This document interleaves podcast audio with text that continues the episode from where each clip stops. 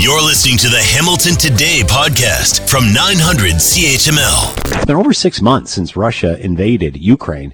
And, uh, you know, things started to lull for a while in, in the last several weeks. And it, it, seems in the last little while that uh, Ukraine is uh, recapturing some, or, some of the territory that it had lost earlier uh, to Russia. Uh, this has also uh, enabled them to ask for more and ask for more reinforcement to, you know, signaling that they are getting the job done and they just need more help. To talk more about all of this and what the future holds and, and an update of where we are now, Aurel Braun is with us, Professor of International Relations, Senior Member of the Munk School of Global Affairs at the University of Toronto, and with us now. Aurel, thank you for the time. I hope you're well. Thank you. So we hear that uh, Ukraine is making gains. We hear that uh, they have some re- uh, retaken some area, some territory that was previously uh, previously lost to Russia. What does this signal? What does this say to you, Aurel? It is an indelible and urgent message, and it's a kind of trifurcated message. It is one that is meant for the Russians. It is also meant for the people of Ukraine and it is also directed at Western allies that have been helping Ukraine. So, uh, with this success, uh, obviously, does that bolster the chances of getting more backup, more ammunition, more of the uh, uh the uh, military uh, infrastructure they need to continue? It will certainly make sense to do that because what the government of President Zelensky has demonstrated is that against all odds, they have not only stopped the Russians, but they demonstrated capacity through grit and uh, through uh, imaginative planning to push the Russians back. To give us an idea of how significant this is, the amount of territory that they have taken back from the Russians is roughly the size of Lebanon. Hmm. Now, this is uh, not a vast amount when you compare it to the territory of Russia itself, but it is not insignificant. And the fact that the Russian military just collapsed, they literally ran away, indicates the vulnerability of the Russian military, how deeply the corruption has seized that military, and that if the Ukrainian forces are properly equipped, they can do the job.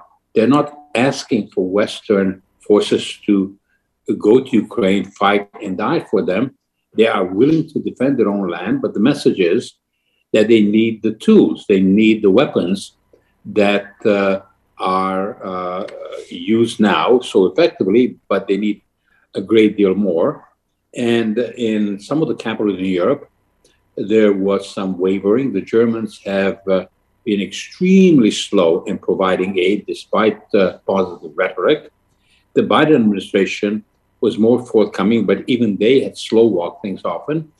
And the foreign minister of uh, Latvia remarked rather bitterly in the wake of this magnificent victory that uh, had the Western allies provided the necessary armaments earlier, perhaps much could have been done sooner. And of course, that implied that many more lives might have been saved. So, are allies listening and providing more, Aurel? Biden administration has uh, declared that they are providing more. And so we'll have to see how quickly they follow through. Some of the weapons that they provided, the HIMARS, these are the rockets that have a range of uh, anywhere from 50 uh, miles upwards. Uh, they have been used by the Ukrainians to hit depots, to hit concentrations uh, of equipment and uh, of troops in the case of the Russians. The Germans are making promises again, but they're also having conversations. Uh, uh, Macron uh, has spoken to uh, Vladimir Putin. The German Chancellor uh, Olaf Scholz has spoken to Vladimir Putin. And one cannot help but wonder since none of these talks, none of them have yielded anything so far positive, why are they doing this uh, instead of upping the support for Ukraine, which would fulfill their own promises. Uh, this is what they said they would do. Why are they not doing it? And that's kind of puzzling.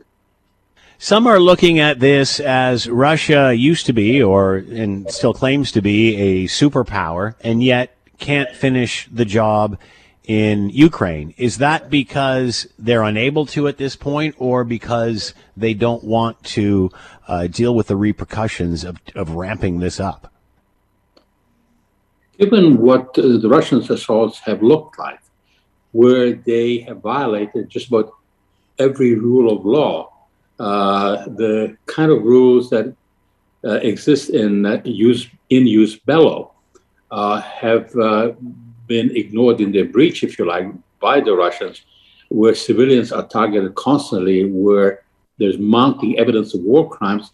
It's hard to imagine that they've held back. Uh, what exactly have they held back? And so uh, it seems that the mighty uh, Red Army and the successor um, is not 10 feet tall. That when they are challenged, uh, they uh, don't perform particularly well against a determined uh, enemy that is defending its its homeland. And this reversal also sends this crucial message that whereas in the past it was this myth that whatever Russian military forces held could never be given back. Hmm. Well, they're giving it back now, and they certainly are not doing so voluntarily.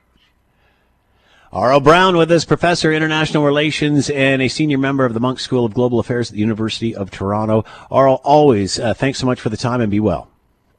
Thank you for having me on. Thanks for listening to the Hamilton Today podcast. You can listen to the show live weekday afternoons from 3 to 6 on 900 CHML and online at 900CHML.com. Hi, it's Shauna, and I might be a bad parent because my kids think french fries are vegetables. Hey, it's Ryan, and I might be a bad parent because I went out for wings when my wife was in the hospital after giving birth. Johnny here. I might be a bad parent because in my house, the tooth fairy gives pocket change. But we're not alone. Len emailed us and said his six year old daughter's Tarzan moment going from love seat to La-Z-Boy by curtains made him more proud than any dance recital. and Andy left his two year old at the rink. All right, guys, I'm sure we're not alone. Like Andy's kid.